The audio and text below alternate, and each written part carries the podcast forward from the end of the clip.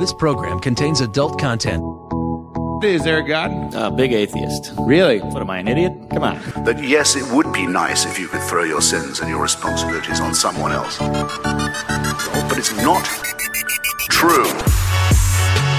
It looks like far left lunacy. I don't believe that it's true that religion is moral or ethical. You don't need to follow anybody! It's not human intelligence! If someone doesn't value logical consistency, what logical argument are you going to give them that will demonstrate that they should? Hello and welcome to the Godless Revolution. Today is January 10th. This is episode 364, and my name is Dan Ellis. I'm joined by two awesome co-hosts, Mr. Ryan Duffy That would be this one. and Mr. I'm pointing Taylor, at him. Mr. Taylor Grin. Well, hello. Hello. How are you guys doing? Uh, what's new with you guys? Let's start with uh, Ryan. Uh, I, I don't know if that is that a good idea. Sure. Oh, what's new? Nothing's new besides people fucking around on the holidays and getting sick with COVID and fucking work up. Fucking fucked around and found no out. way.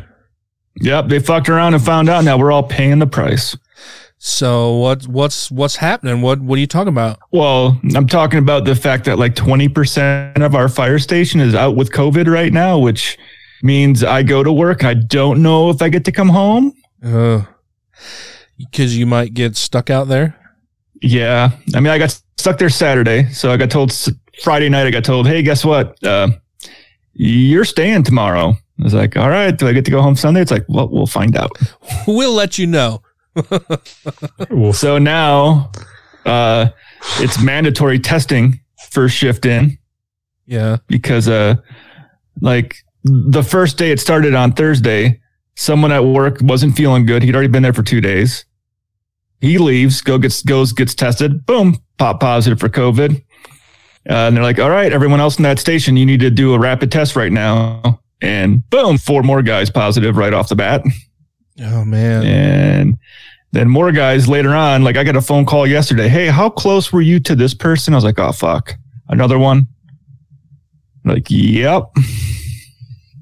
Wow. So that It's, uh, sucks. it's it's really bothering me to see so many people say like, "Oh, well, Omicron's so much more mild." It's like, yeah, but it's so much more contagious that it's a Yeah. fucking wash.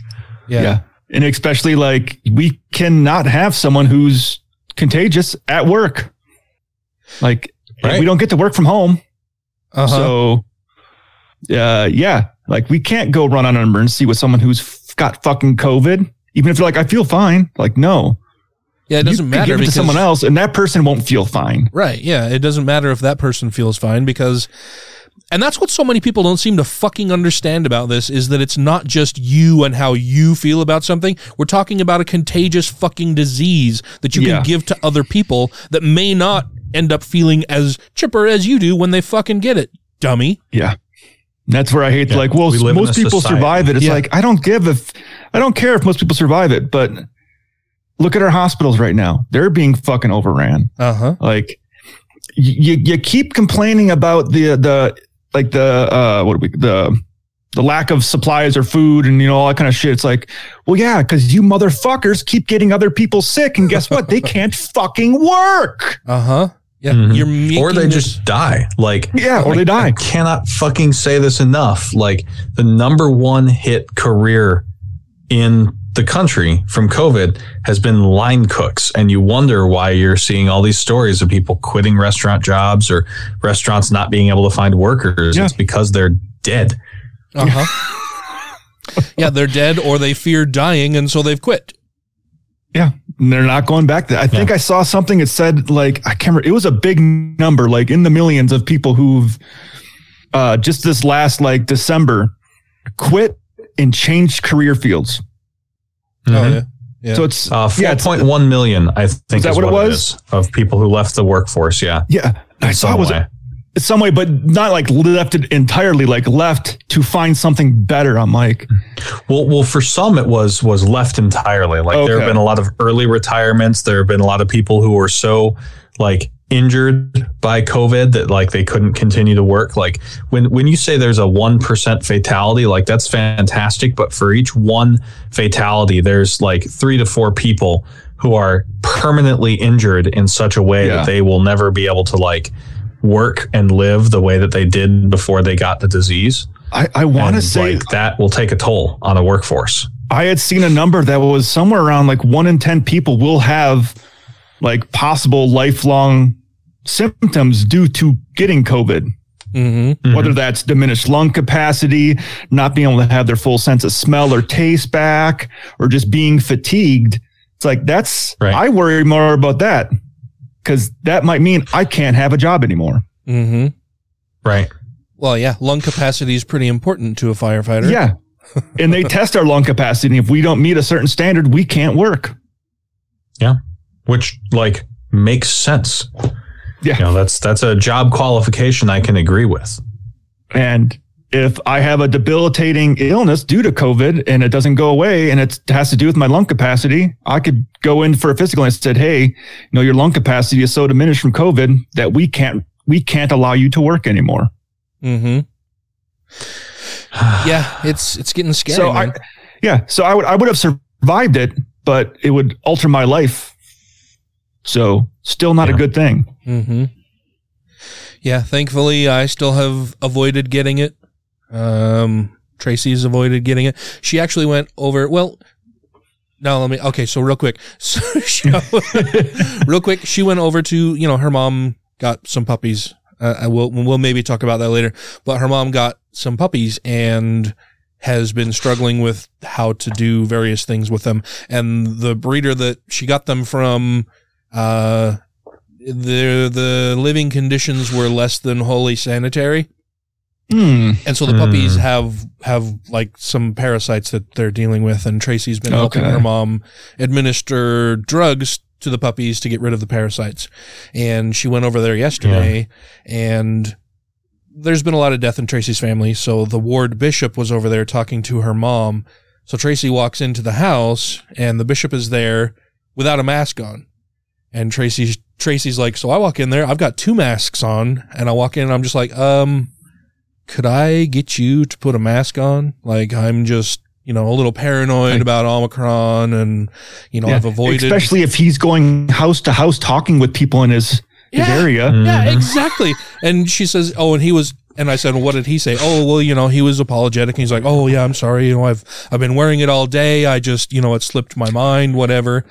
And I'm thinking, Bullshit. "Yeah, you fucking liar. Yeah. if you if you had been wearing it all day, you would that would have been something that you were accustomed to. You would be wearing it all the fucking time. You wouldn't Yeah. take it off to go and see Tracy's mom." Uh, yeah, it just and then I was like, so why is why is the bishop even over there talking to your mom? And she's like, well, she's been talking to him about stuff. You know, her her mom was excommunicated decades ago. Yeah. Uh, oh wow. but but uh has you know there's been a lot of death in the family and she's been sad and has been missing people. And the bishop has been fucking taking advantage of that shit and going over Like there. yeah. And Yeah. it's made me not happy. So w- i'm yeah. There there may be some further developments about that in the near future. Ooh, are we going to go egg a bishop's house? Oh Please? no it'll it'll Oh, No, it, no, there won't be any egging. It'll be me having firebombing? me having a, a friendly conversation with the with with the ward bishop to let him know that what I think he's doing is fucking disgusting. Yeah. Stop preying on her for her 10%. Yeah, well, and that's just it too. I mean, when when fucking Mormon missionaries enter a neighborhood and they start going door to door, one of the first questions they ask for anybody whose door they knock on, whether they are a believer or not, whether they are Mormon or not, is Can we help you with anything? Well, it's no, that's that's one of the questions that they ask. One of the questions that they usually ask before that or on their way out is is there anybody that you know of in the neighborhood who is struggling right now? Anybody who Yep. who is sad, depressed, who needs, who, yeah, needs who some needs to hear the word? Yeah, anybody that you think may benefit hearing hearing what we're telling, you know, hearing what we're talking about and and you know could could use some assistance, could lean on the Lord for some help. because they want Oh, to go and fucking take advantage of these emotionally damaged and fragile people while they're in that emotionally fragile and damaged state. And it's it's it's fucking disgusting. That just makes me wish I lived near a cemetery so I could direct them to the cemetery when they ask that question. Yeah. like just go down the street and take a left. You'll see everyone there kind of needs a little bit of help. There's there's do rows and rows of people. They're good listeners. Uh huh. Yeah. They're ne- they're never gonna talk back. They're never gonna Yeah. tell you what you think is wrong or why. Mm. I mean, you're all about baptizing the dead, so get to fucking work. There's a fucking field full. Well, what's new with you, Taylor? Jeez. Oh man, what isn't new with me? Um gosh, I uh so my fucking kitten.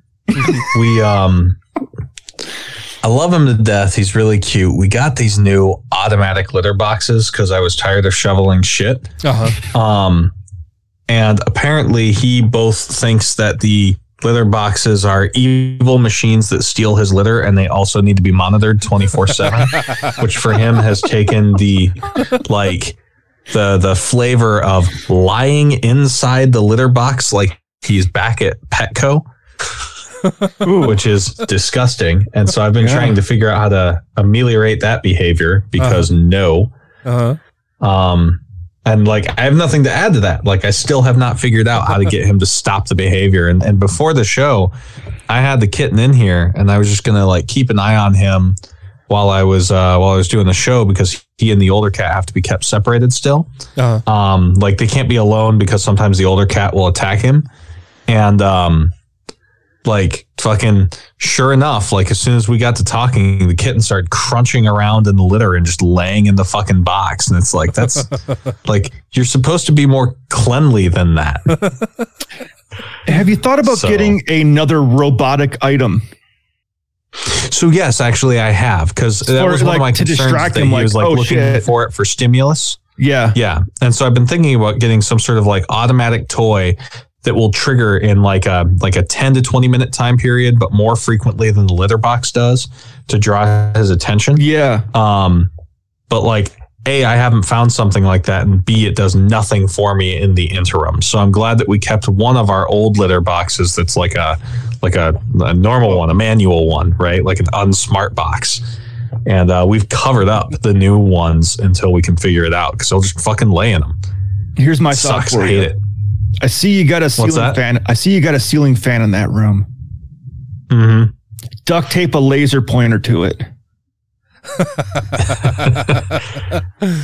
Doesn't want to like kill not like cat. like rigid to it, but like on a string, so it kind of like wobbles and just you. Yeah. and it, he would or she would just have so much fun trying to follow that dot all over the fucking. And it's automatic. You don't have to do it.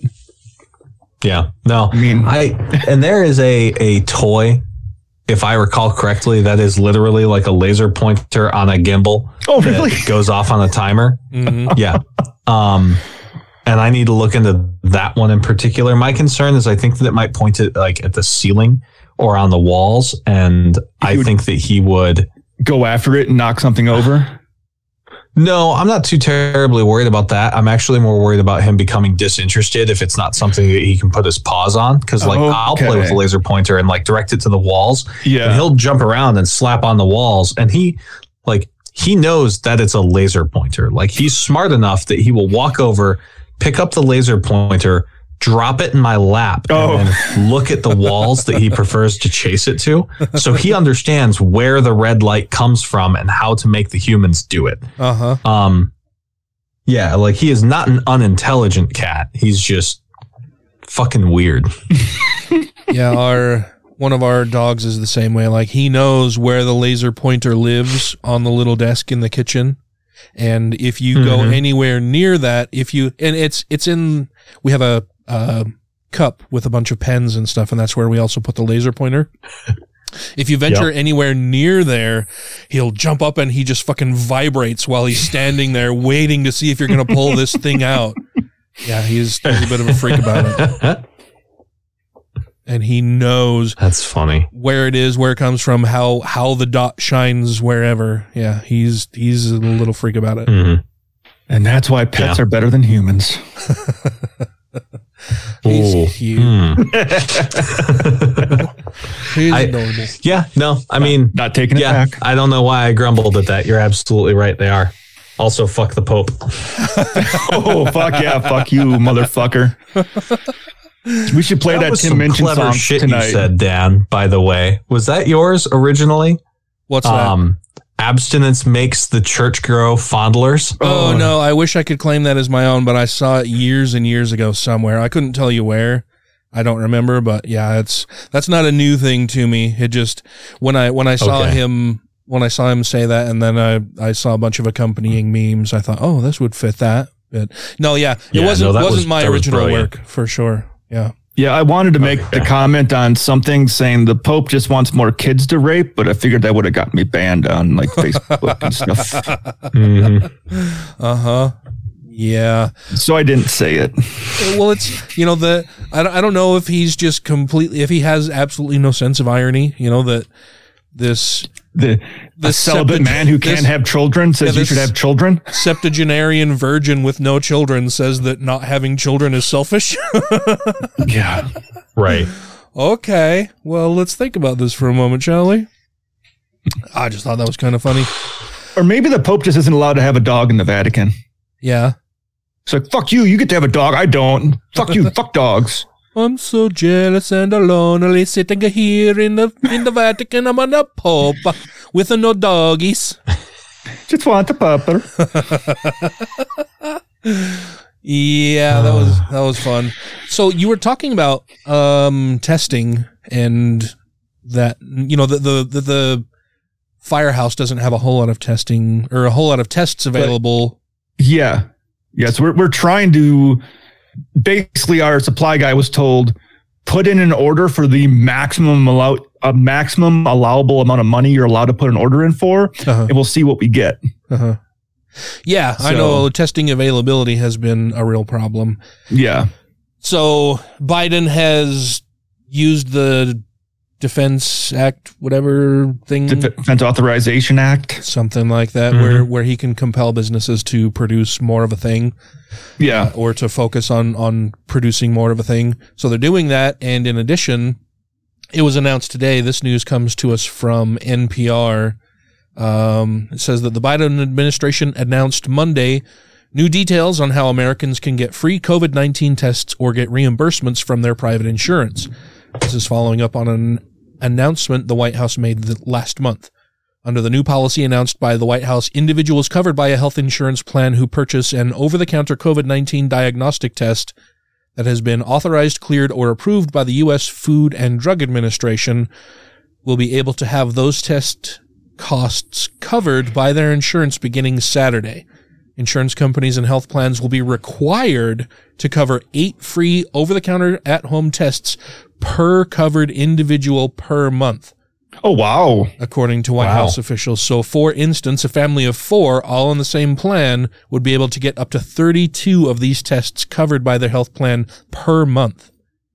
That's Which- actually but yeah, cause I was just kind of scanning through. I saw the uh the the eight free. I Yeah. was thinking like, oh, probably what eight free total. And like I didn't go further than that, but that's that's nice. Yeah, yeah. I can't imagine the loophole you have to jump Yeah. through to get it, you know, your money back from your insurance. Yeah, that that's another thing that's a real fucking pain in the ass. Like we'll we could go off for for hours or I could go off for hours about Yeah. how fucking terrible I think insurance companies are and our system of of health quote unquote care here in the US is, but yeah, it's it's only- bullshit the only that you have to other deal with all of that overhead.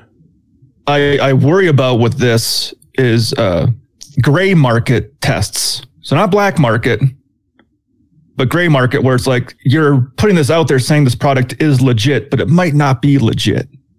Yeah, well, and that's why it's, that's why it says that the tests that have been authorized, cleared, or approved by the U.S. Food and Drug Administration. Well, that doesn't say a product can't put on there fakely that they are approved by the FDA online to get you to go to their site and buy it. And people think they're buying an authorized FDA test and they get it and it's not and they lost their money. Mm-hmm. And that's well, but one, it's not by like a reimbursement, would it be? Like they'd have to get it through their healthcare provider, wouldn't they? This sounds like a reimbursement thing where you'd buy it yourself over the counter and then get reimbursed. That's kind of how I was reading it. Mm-hmm. yeah, yeah, that's that's what it looks like it's going to be because Like you would have to Okay, file well then, with yeah. your insurance that you bought this, you know, over the counter, show proof of purchase, and get your insurance to pay you back. Yeah. Is kind of how I was reading it. yeah, well, and it says you know that they'll. I mean, the story starts off and says that they announced Monday new details on how Americans can get free COVID tests or get reimbursements from their private insurance. And those tests aren't cheap. I looked online for them, uh, and they're pretty much hard to find right now. Uh huh. But it was like thirty-two dollars for two tests. Oh shit! So so. I told you that Tracy's mom got the puppies and, and we were talking about COVID and testing. So here in Salt Lake, uh, when Omicron started kicking off, it was probably, it's probably close to two weeks ago now that it was, so it was right before Christmas. So yeah, a couple weeks. Um, I went to CVS to, to try to get some at home tests. Yeah, I think we we're And- texting about this. Oh yeah. Well, and and they were completely sold out. Like I, I went, mm-hmm. you know, I, I looked all over the store, and then I went to the pharmacy, and I said, because I thought, well, maybe they keep them behind the counter because people are stealing them, whatever. So I went to the pharmacy and I asked the pharmacist, "Hey, do you have any COVID tests available?"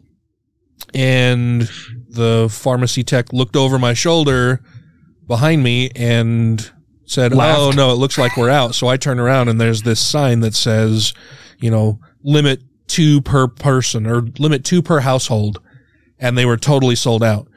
Yeah. And and I was like, oh, okay, well, no dice. I went home. We went down and picked up the puppies from this breeder in in Provo. Provo. Yeah. Yeah. So super uber red county here Yeah. in Utah. Um, it's where BYU is located. And we got the puppies, then we went and got some coffee and uh, there's a CVS right across the street. Tracy says, Oh, hey, well, I need to use the bathroom. Let's go over there. The coffee place we went to was just a walk up place. So anyway, we go over to the CVS. She's like, I want to just go in, you know, I'll use the bathroom. I'll see if they have any tests available. She goes in there being a red county where all of the ignorant morons there, Where- you know, Where most of them, fake. where, where they're not getting vaccinated. They're not wearing masks. They're doing everything wrong. Their numbers are through the roof. They had rows and rows and tons and tons of these tests available. And so Tracy's like, well, shit, I'm, you know, while we're here, I'm going to stock up. So she grabbed like a dozen tests, went up to the counter and the guy's trying to ring them up and, and, you know, he rings up a few of them and then it started making this weird sound with a little scanner. And she, and he's like, Like- oh, she says, well, what's going on? He's like, oh, it's gonna, it says that you can only get six. And he says, that's fine. I'll just start a new transaction. So he just, he, he closes that one out. She pays for it. And then she just buys another six. So she buys a dozen tests there because nobody there is fucking buying them. Like they can't give them away here in Salt Lake County. Right. You can't find them anywhere. You go to a red county where nobody's doing what they should be doing. And that's why we're experiencing this astronomical spread and they're fucking, they're everywhere. So we have, we still have, that cash. yeah, we, I wonder if that cashier was like, "Dude, I didn't even know we sold these things." Well, and this was all around the time that you know Tracy had been in the hospital with Danica, who had gotten uh, COVID from the baby daddy, and so Tracy wanted to get a test to test herself and and make sure that she was safe, and we could just couldn't fucking find one anywhere, so we lucked out. But yeah, we've still got. So she she did a couple tests here at the house, so now we still have test uh, ten tests laying around that will eventually come in handy. Yeah, probably. I mean, I would say if you feel like you're having a fever, if you feel like you're having any of those conditions, like I think like the, our our chief texted us kind of getting from the rest of the guys at work, and they said most of the guys were reporting uh, congestion, fever, cough, and runny nose. Mhm. So essentially, what seems like the flu, but no, you don't have the flu. You got fucking COVID, which is worse than the flu. You motherfuckers! It's not the same thing. hmm Yeah, poor poor Dan Morris from Two Skeptical Chaps has been Yeah, I saw that. isolating. He sounds like he's on the Mac. vaccinated, did everything that as he should, and he still ended up getting it, and it kicked the shit out of him. He he was Yeah. super tired and is still run down. Days later, he's feeling mostly fine, but is still, you know, really easily tired. He's he's what I think the word he used is knackered. Yeah, that sounds right. Those Brits Yeah. in their words. Sounds sufficiently British. Yeah. But uh, I saw he was able to return to his mud farm. Yes. Yeah, he's he has recovered mostly, still still easily exhausted, but is on the mend. With, that we're glad to hear all of that. We are going to do a bit of a a retrospective look at the January 6th insurrection and we'll be talking more about that when we get back from this little break. This is Callie. Just remember, love is love. Support your local lesbians. You're listening to the Godless Revolution. Why do you wear that? What? The collar. Why are you still wearing it? Probably for the same reason you keep all those Bibles. I wear it because the Word of God still matters. It's a light in an otherwise very dark world, and a reminder of the goodness still within us. Things like love, mercy, forgiveness. Toilet paper. What? The Bibles. And my toilet paper. I like the thin pages. I can find them everywhere. Maybe instead of wiping your ass with it, you should read it. Oh, yeah, I read it. Cover to cover. That's why I wipe my ass with it. Thank you to everybody who has rated the show on iTunes and Stitcher and are following us on YouTube, Twitter, and Facebook. And to all our Patreon patrons, you make the show possible. Hey, welcome back. Uh, so we're a little bit late. We uh, we wanted to make sure to get our interview done last week. Uh, so this is you know a little bit later than other podcasts are going to be covering January 6th, but we wanted to talk about it. Um, for me, at least, I I'm about the same age as Ryan. Um, Dan, I don't know quite what your experience was, but for me as a as a uh, teenager, 9/11 was a big impact to my life. Like growing up, going from peacetime to wartime, that kind of thing was really impactful for me. Mm-hmm. And so even now, thinking about 9 11 and how I felt on the morning that 9 11 happened, um, and I've talked to other people about this, um, like some of them big writers and, and journalists, and, and almost universally they say, yeah, like I had the same feeling on the morning of January 6th as I did the morning of 9 11. The difference being is that after 9 11, there was a sensation of unity. And after January 6th, there was a sensation of division. Mhm. Um, so I think it, it merits having a retrospective. You know, one thing I've noticed is that there have been an unusually high number of think piece articles that are saying, you know, is America bound for a civil war? You know, and that much of an uptick is concerning. Mm-hmm. Um, so I, I thought it merited us talking about it. You know, how did how how did you guys feel? You know, I, I know that Jan six happened like I think just before I came on the show with you guys last year. hmm Yeah, I. So when I when it happened for me, you know, you said that it was that that for you it was, um, like transitioning from peacetime to wartime, and me being a little bit older, I'd I'd been witness to Gulf Wars one and two, and then Mhm. 9-11 and then January 6th. And for me, 9-11 was a huge thing. Like we, I was, I was married at the time, you know, young, still in my twenties. Um, had two very young kids. Our, our youngest was still just a baby. And I had gotten up and was getting ready for work and would play the news in the background while I'm making coffee, getting my lunch ready to go to work and everything. And turned on the news. And when I turned it on, initially the first tower had been struck. And it was just like, oh shit. I was watching CNN headline news and I was like, holy shit, you know, that's, a fucking plane crashed into the tower. That's that's wild. That's How does crazy. that happen? Yeah, how does how does that kind of thing happen? And then uh I watched live on television as the second plane hit the other building and then you know reality hits and you're like okay this isn't this isn't an accident this wasn't a Yeah. fluke this is that intentional. Yeah this is intentional. We're being attacked by someone or or or some group some other country. Something really fucking bad is happening here and i'm watching it live unfold live in front of me on television and i just ran upstairs and mm-hmm. told my wife i'm like i'm not going to work today. Neither are you. We're staying home because i don't know what the fuck is going on. But there's Right, been right. planes Well, that just crashed into the like- towers in new york city. Yeah, and it's to me like as I as I look at it, right? And I kind of lack the gravitas to say this, but it's like when 9/11 happened, it taught America as a country that just because we have two oceans doesn't make us invulnerable, right? Yeah. That we had always been the exception to being attacked. Uh, you know, apart from um uh, uh just because of geography. Pearl Harbor, Mm-hmm. right? Huh? Yeah, saying just because our, our geography makes us unique from most other yeah. countries. And and January 6th to me showed that like like America's had a civil war, but even that civil war, there were battle lines and there was a lead up to it and there was politics in Congress that that led up to it.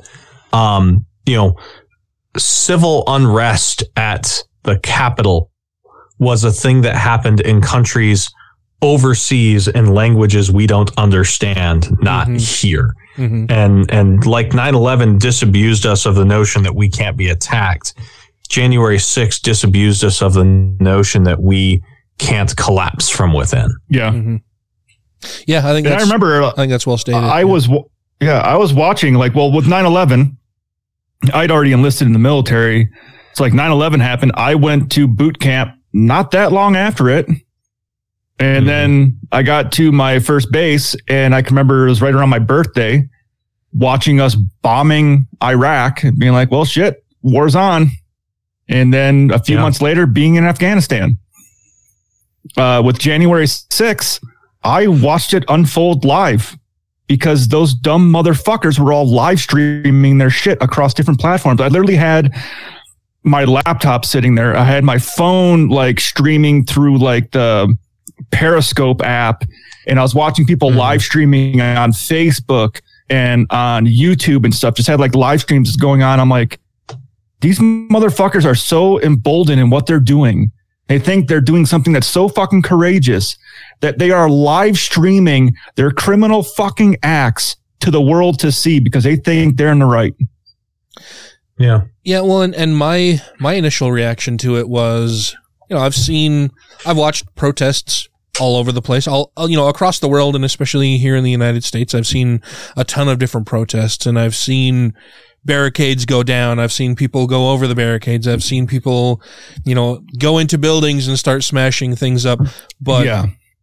there's there's something different when it's The the, Capitol. capital complex of the United States, the citadel Mm-hmm. of democracy, not just here in the U.S. but across the globe. Really, when we're looked Right. at as the the the bastion, the beacon of democracy in the world, and to see people within this country who are so deluded, so so intoxicated with their toxic views that have been preached from on high from the the failed loser former president of the United States and his acolytes that have that have promoted and, and promulgated the big lie and seeing the the disastrous and deadly effects that that has and real world consequences it was shocking but not entirely surprising. And I thought, especially in the immediate aftermath, when we saw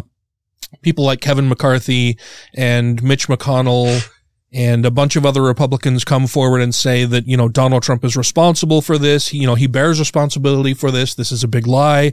People were duped. We need to change course. I thought we would.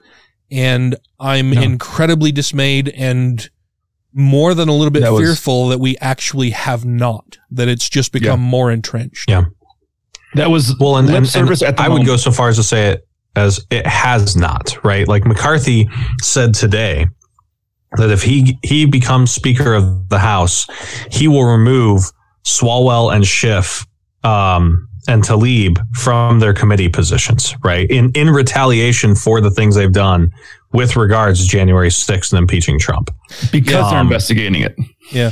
He, Yeah, yeah. I think Kevin McCarthy Um, is one of the dumbest motherfuckers that we have in all of Congress, and he's doing his level best to dismantle democracy from within. Fuck that guy. He's more concerned with obtaining and maintaining his own power than he is with anything else to the destruction and Mm-hmm. dismay and ruination of the rest of the country.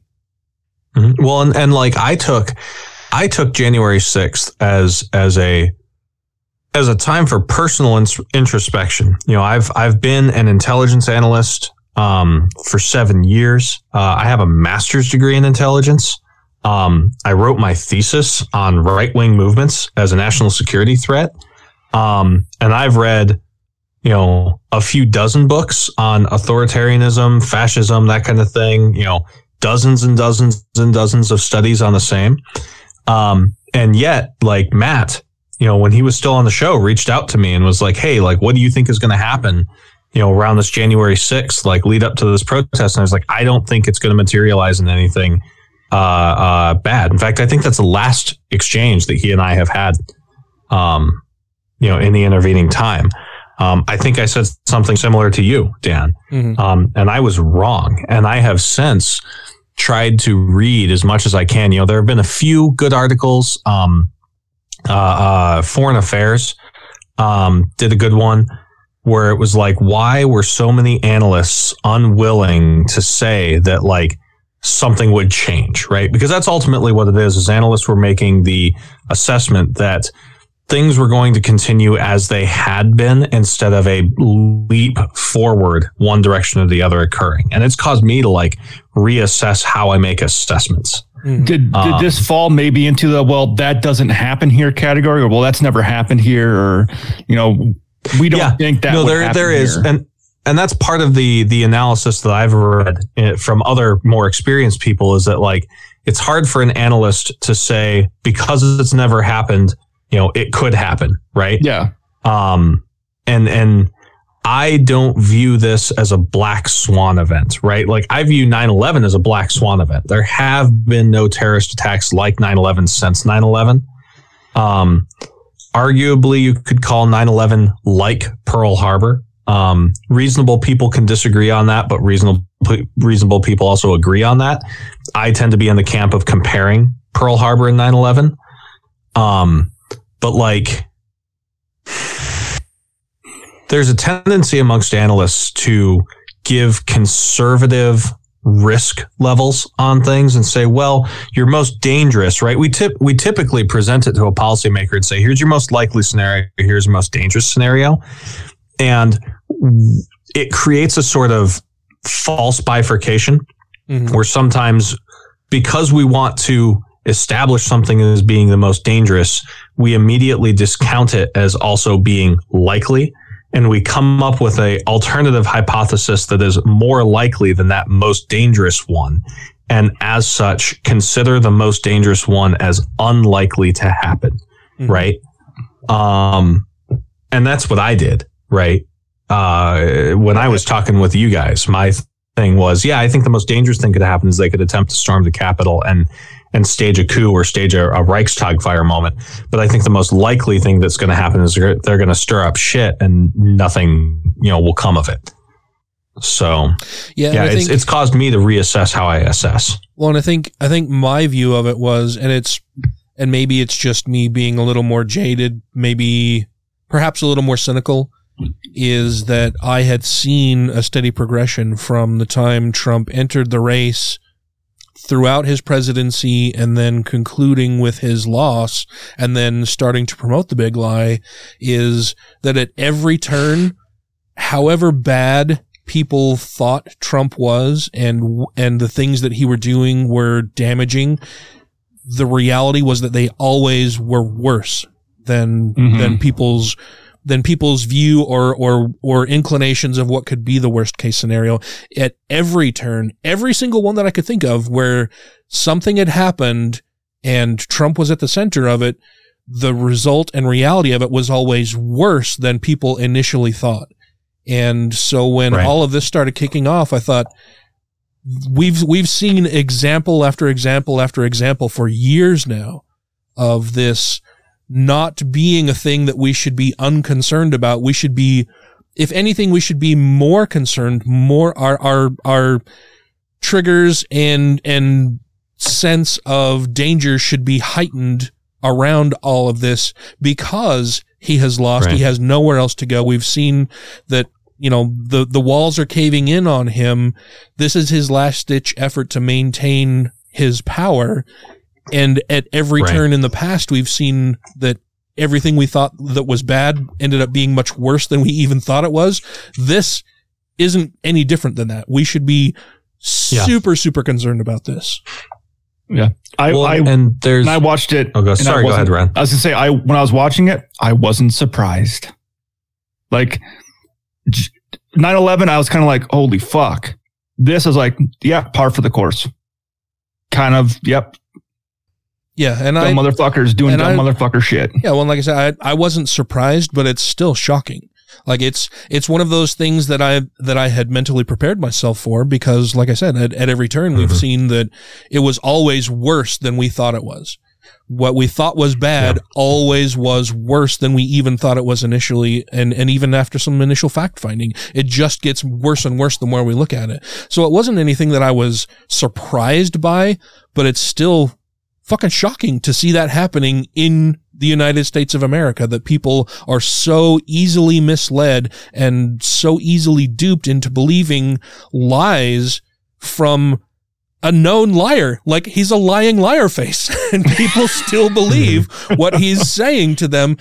And I wonder how much of that is just self delusion. It's not even that they actually believe it, but it fits their internal narrative and makes them feel better about themselves and then leads them.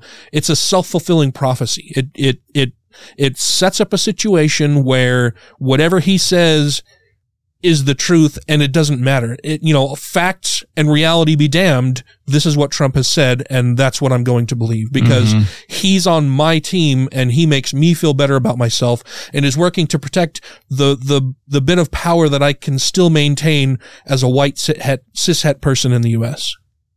Mhm.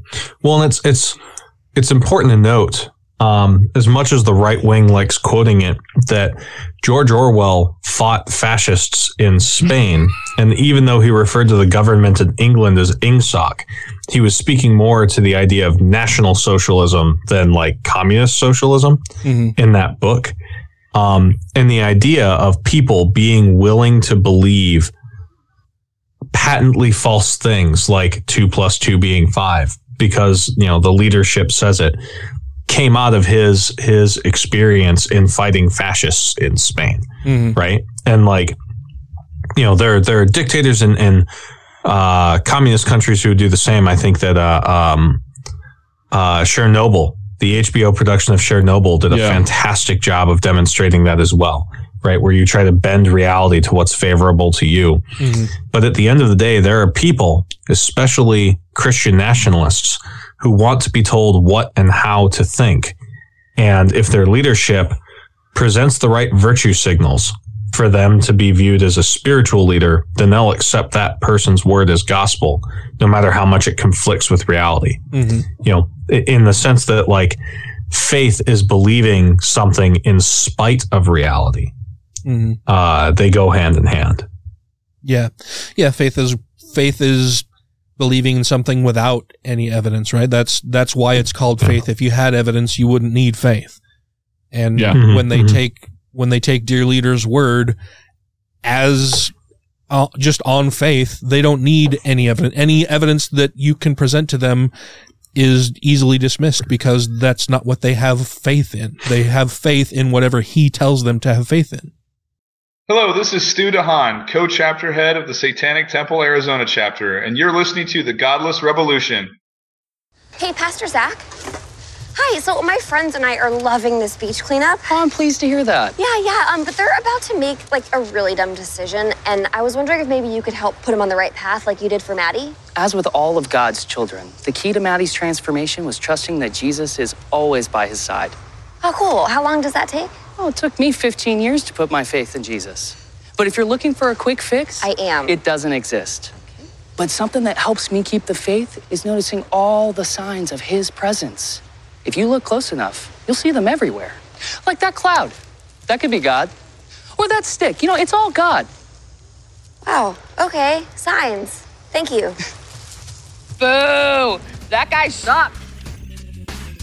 If you have questions, comments, concerns, compliments, corrections, criticisms, or concepts for content, contact the show via email at godlessrevolution at gmail.com, by text or voicemail at 330-81-REBEL, or Twitter the twatter at TGR Podcast. Thank you!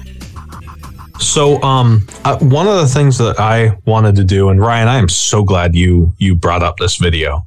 Oh, that's Um, good. Yeah, it's fantastic. So, so what I'd like us to do is is we're going to play some audio. It's it's a few minutes long.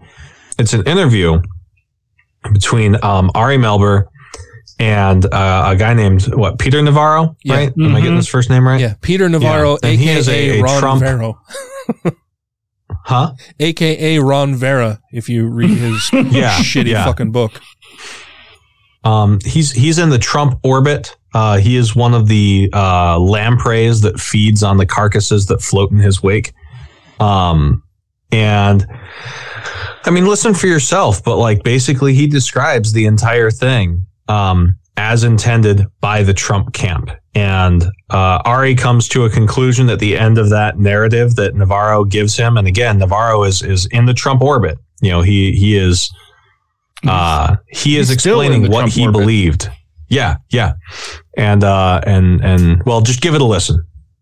Exactly, and I'm, I'm going to tell you that. The, the plan was simply this: we had uh, over a hundred congressmen and senators on Capitol Hill ready to implement the sweep. The sweep was simply that. We were going to challenge the the results of the election in the six battleground states. They were Michigan, Pennsylvania, uh, Georgia, Wisconsin, uh, uh, Nevada, and and basically these were the places where we believed that if the votes were sent back to those battleground states and looked at again that there would be enough concern amongst the legislatures that m- most or all of those states would decertify the election that would throw the election to the House of Representatives. And I would say to you here, Ari, that all of this again, I was, it was in in the lanes legally. It was prescribed by the Constitution. There is a provision to go rather than through the Electoral College to the House of Representatives, and all this required was peace and calm on Capitol Hill. And at 1 p.m., Ted Cruz, Senator Ted Cruz, and Go- Gosar, a, a representative, started the Green Bay sweep beautifully, challenging the results of Arizona. Here's the most important thing I can tell you about this.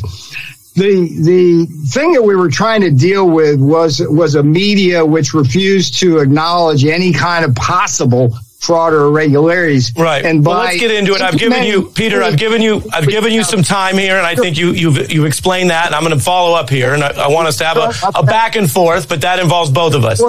You just described a way, yeah, you just described this plan as a way to take an election where the outcome was established by independent secretaries of state, by the voters of those states, and legal remedies have been exhausted with the Supreme Court never even taking, let alone siding with any of the claims that you just referred to. So legally, they went nowhere. And then you're describing a way that the incumbent, hold on, hold on, you will get your turn. I just let you go for a while. Let's go this back and forth, sir. Then you will use the incumbent losing party's power, that was the Republican Party that was losing power, to overtake and reverse that outcome. Do you realize you are describing a coup? Uh, I I don't think he. I think he needs to get a dictionary because no, he doesn't know he's describing a coup. Like, do you know you just described the quiet part out loud? You stupid motherfucker. Well, and, and I think it is incredibly important to highlight this that there has been a public narrative saying that the five states that he mentioned had discrepancies with their voting counts, right? That's been the messaging from the right that there were yeah. discrepancies with those states, right? But in what Navarro just presented, it was very clear that to him, it didn't matter if those states had discrepancies. Mm-hmm. All that mattered was that there was, I believe in his words, confusion. Yeah. And that that confusion Doubt. was adequate to kick it to the House.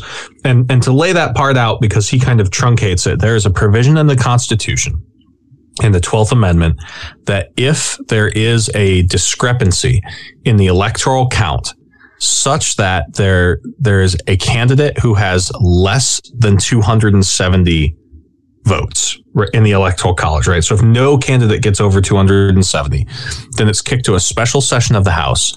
And rather than each representative voting, um, the House votes in state based blocks. Mm-hmm. So each state would vote as a single vote. And because of the outcome of the 2020 election, there would have been 27 Republican states and like 23 or 22 Democratic states, which would have meant that in an a-democratic way, uh, they could have elected Trump back into office despite the electoral counts. Um, mm-hmm. And even if they came back and said there were no discrepancies, because there's no takesies backsies remedy in court, Trump would have been president anyway. And it's really important that we highlight that by his own words, Navarro just said, you know, it didn't matter whether those discrepancies were there. All that mattered was that they were able to trigger that House session. Well, and he, that was the goal. And he talks about the con- you know the confusion that existed at the time.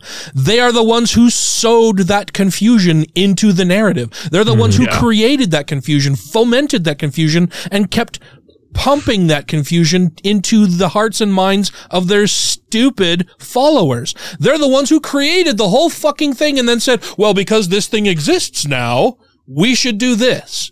You're the ones who created the mm-hmm. situation, mm-hmm. asshole. I mean, that was their goal. Yeah. They, they, they were, I mean, he even calls it the big sweep.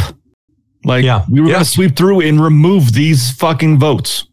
Yeah, and they're not they're not at all done with this either. This is an ongoing thing. They still are doing what they can to try to make it so that the next time they lose an election, they're not really going to lose. They'll just yeah. Install whoever they wanted to win in the first place. Well, I mean, they're actively using the narrative of the big lie to make voting more restrictive in some states. Yeah. Yeah. Yeah, they absolutely are. My my biggest fear surrounding all of this, surrounding January 6th, Biden's election, you know, trying to pass whatever legislation they can now, the slim majorities that they have, the state elections that are occurring for people who manage and maintain elections, uh, the inevitable, probable loss of the House of Representatives and the Senate both to Republican majorities is that I fear I'm I'm fucking terrified that the Biden administration and Democrats in general do not understand the existential risk that we are in and that we are facing right fucking now because I don't see them doing enough to try to stop it. I don't see them doing enough to try right. to secure democracy in this country and it's terrifying. Well, both sides are playing with different playbooks or different rules. And yeah. sometimes yeah. I see the Democratic side like you're trying to stay within the rules, you're trying to make everyone happy, try not to look like the bad guy. But the Republicans have no problem being like, nope, fuck that. We're going to do it our way. Fuck that. Yeah. Nope. You want a Supreme Court justice? Nope. You don't get it. Well, and, and I'm a little concerned because the typical little d Democratic playbook doesn't really exist in this country, right? Um, I've tried to read, um, well, I have read, I've read Madeleine Albright, I've read Timothy Snyder, um, I've read Jason Stanley. Um, I've looked at people who have studied other governments that became authoritarian or outright fascist. And in the cases where those governments were able to resist a fascist takeover of their government, it's because they created a coalition of um, not Antifa, but just anti-fascist representatives, right? And the idea being that that they would reach across party lines. Um, gosh, I want to say it was Finland was the country that did it, where um, at the at the height of Nazism taking over like the Germanic countries, uh, a a fascist leader attempted to take over in Finland, um, and the left wing parties in parliament aligned with a center right party in parliament to ensure denying the vote of the far right fascist party in parliament.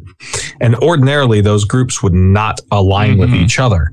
Um, but they did so purely in order to prevent, you know, a, a fascist from taking control. That's the same reason why um, Emmanuel Macron won in in France, France. right?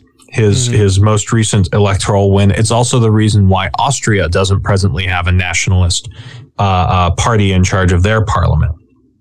America has no such outlet because we don't work on a parliamentary system. We instead have a, a first past the post voting system, which yeah. is also the reason why a third party cannot be viable. Uh, it means that there's no release valve for us. There mm-hmm. are Democrats and there are Republicans. Mm-hmm. And because of our primary system, there's no reason for any Republican to move across the aisle to join with Democrats in voting against a measure like that because they'll get primaried from the right, which is what's going to happen to Liz Cheney. Yeah. For example. Mm-hmm. And it is only because our democratic institutions somehow, some way managed to hold themselves up that we're not looking at, that we're not currently living under Trump's second uh, term in office and mm-hmm. they've they've been chipping away at those institutions and norms ever since then. And I don't see the sense of urgency that I think is required for the the situation that we find ourselves in right now. I just I don't see it and it's terrifying. I don't see that anything sufficient to address the concerns that I personally have are are being addressed and I'm terrified for what the future holds. Mm-hmm. Yeah. That's why I'm I'm just starting to 3D print my Mad Max armor. Uh huh. I'll look good. So on that cheery note, we've run out of time for this episode. oh shit. I yeah. Uh, any any any last thoughts? Oh, we lost Taylor. Oh yeah, he's back. He's back. Sorry about that. I had a technical difficulty. Um, I was looking at our, our show notes, which was in another tab. And when I went back to this tab, I uh, hit the X button instead of the tab button. Oh, so I'm so sorry. Yeah, no worries. It happens. I'm just, I'm just scared. Any, any last thoughts from you guys on that? Um, I don't think it looks good. Yeah, I think. uh I think it's going to be sketchy, and I, I'll say I. It might look bad for us, but I fear for the next generation even more. I I have to say fucking vote. Like you yeah. might be disappointed that that Democrats aren't doing as much as you would like them to do. But like here's the deal. The the two Democrats who are doing the least of what you want them to do are the ones who are in Arizona and fucking uh, Virginia, right? So yeah. or West Virginia, West Virginia, rather. Yeah. So with with all their if, oil money, if you if you want liberal policies, like like Manchin wasn't wrong. If you want a progressive, vote for a fucking progressive. So uh, vote. You know, you might be disappointed in what the Democrats are doing, but they're not fascists, right? The right has demonstrated that they are not interested in ever doing anything you want to do. And if your if your best case scenario is the squad pushing Pelosi from the left, well guess what? It happens, right? They get shit done. It's not perfect, but it's better than literal fascism. So if you're thinking about sitting out a vote because Biden didn't forgive student loans, which as somebody with six figures of student loans, you know, I get it, but it's still better than Trump being in office. Notice how you don't know the names of the different cabinet cabinet secretaries anymore. Uh huh. because we don't have to hope that they'll be there to get the president out of there if needed. Mm-hmm. Yeah. Yeah. I don't know who the Secretary of Education is. That's great. I hated that I knew everything that there was to know about Betsy DeVos as a way to try and analyze what bullshit she would try and do to push Christian nationalism in schools. Uh huh. Yeah, I'm just like I said, I'm just I'm terrified. And Merrick Garland's speech about January 6th and all of the prosecutions that they're going through, all of the indictments, Mhm. all of the evidence that they're st- that they have sifted through and are still going through, did a little bit to ease some of my concerns, but fuck me, man, they really need to step shit up. They they've got to Yeah. ratchet that shit up, get it going, start turning and burning people because if they don't mm-hmm. and if they're not transparent about it and people don't know what's going on and they don't see that they're making a difference, people are going to check out. And if Yeah. people check out, they're not going to go and vote. And the people who are going to go and vote are the fascists who want fucking fascism. And they vote Yeah. reliably. Yeah. Yep. Like fucking Republicans, uh, uh, Democrats want to fall in love. Republicans fall in line. Like, good job. Like, you got mad at somebody on Twitter or Facebook. Like, shut the fuck up and go to the ballot box. Yeah. Like, I, I don't give a shit. No one gives a fuck about your, you know, correcting someone on their level of progressiveness on a Facebook group or on Twitter. It, it does not affect policy at all. Yeah. Go to we're- the fucking ballot box. We're talking about the difference between retail and wholesale politics, man. you you talking to somebody and owning them on Facebook, Twitter, or wherever else doesn't do fuck all if that person turns around and gets elected into an office that is going to have an impact on your life. You need to vote. That's we, the we can thing have that the you can do. circular fire squad when we fucking win. Yeah. Um, but but like, say what you will, you know, Matt Gaetz is a fucking scumbag, like an actual fucking scumbag who probably diddled teenagers. Mm-hmm. The right isn't turning against him. They circle ranks, and I'm not saying that we need to circle ranks against our uh, around our sex pests, but I'm saying that you need to not let your spitefulness towards petty things that Democrats do be a reason not to vote people with a D in front of their name because they contribute to us having uh, uh, committees and a majority so we can appoint judges, right? And appointing judges is is the single most important consequence that you can get out of having a democratic majority because those are judges who are going to ensure that disability rights improve and and um minority rights improve and LGBTQ rights improve. It is it is Biden judges who are going to stop bathroom bills and the uh, uh, banning of abortion.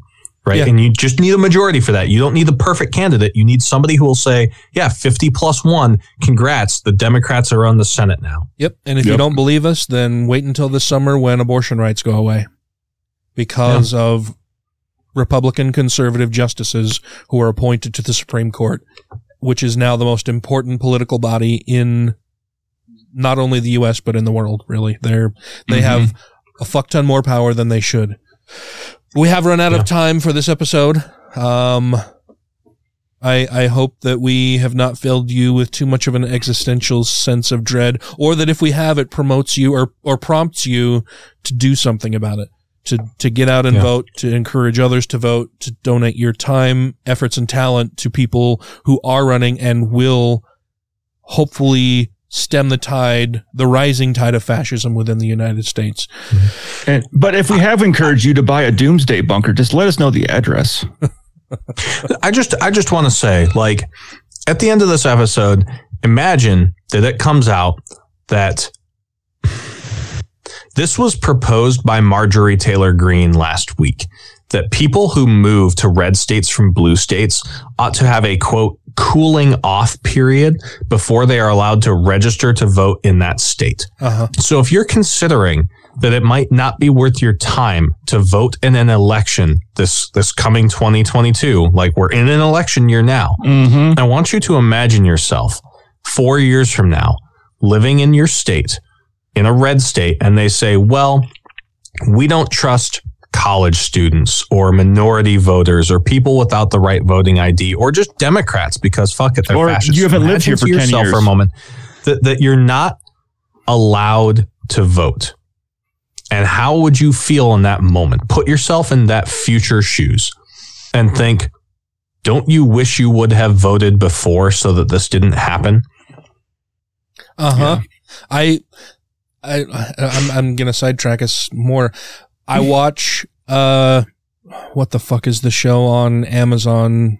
Um, Handmaid's Tale? Yeah, I watch Handmaid's Tale and I see when the world started to fall apart in the United States and all of the people who had no idea what was going on. And it's like, you need to pay attention to this shit, man. You need to participate. You need to be an active participant in the political lives of those around you because it affects everybody.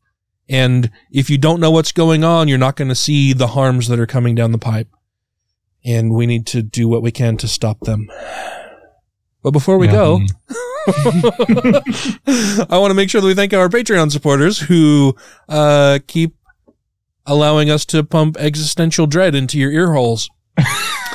that would be two skeptical chaps. A noble spirit embiggens the smallest man. A perfectly cromulent statement. Alan Firth.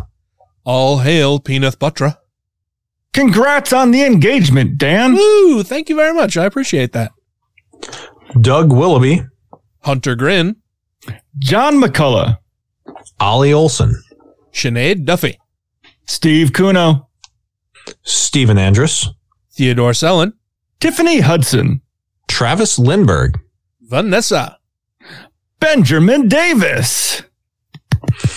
Corey Ebert. Don't be a Richard. Free Thinker 215. Good news, everyone. I like that. Uh, Jeff Peterson. Jeremy Goodson. Marvin Draken. Matthew Sanders. Megan Mitchell. Updog Programmer. Still awesome. Utah Outcasts. Wesley Aaron. Janet Uter. Purple Dragon. Ryan Mayfield. Sarah Segovia. Savita Kuna. Socialized healthcare saved my life. Tim Jacobson. Trisha Weir.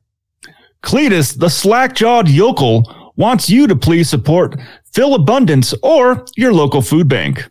Well done. And James. Thanks, James. Thank you all very, very much. If you, dear listener, would like to become a Patreon patron, you can do so very easily by going to patreon.com slash godlessrevolution, where you can contribute as little as $1 per episode to get all kinds of great things, including bonus episodes, extended editions of the show, and stuff like that. And you keep it going. I appreciate you all very, very much. Thank you, gents, for joining me. This has been, uh, fun. Well, I'm going to have to start using my tagline again. Fucking vote. Please. Yep. Fucking vote. Yeah. All right. Love you guys. Bye. Bye. Bye. I, I hate it when I keep hearing everybody go, oh, yeah, those people arrested, but nobody's been charged with an insurrection, so it must not have been an insurrection. Hmm. Yeah, that's that's not how words work.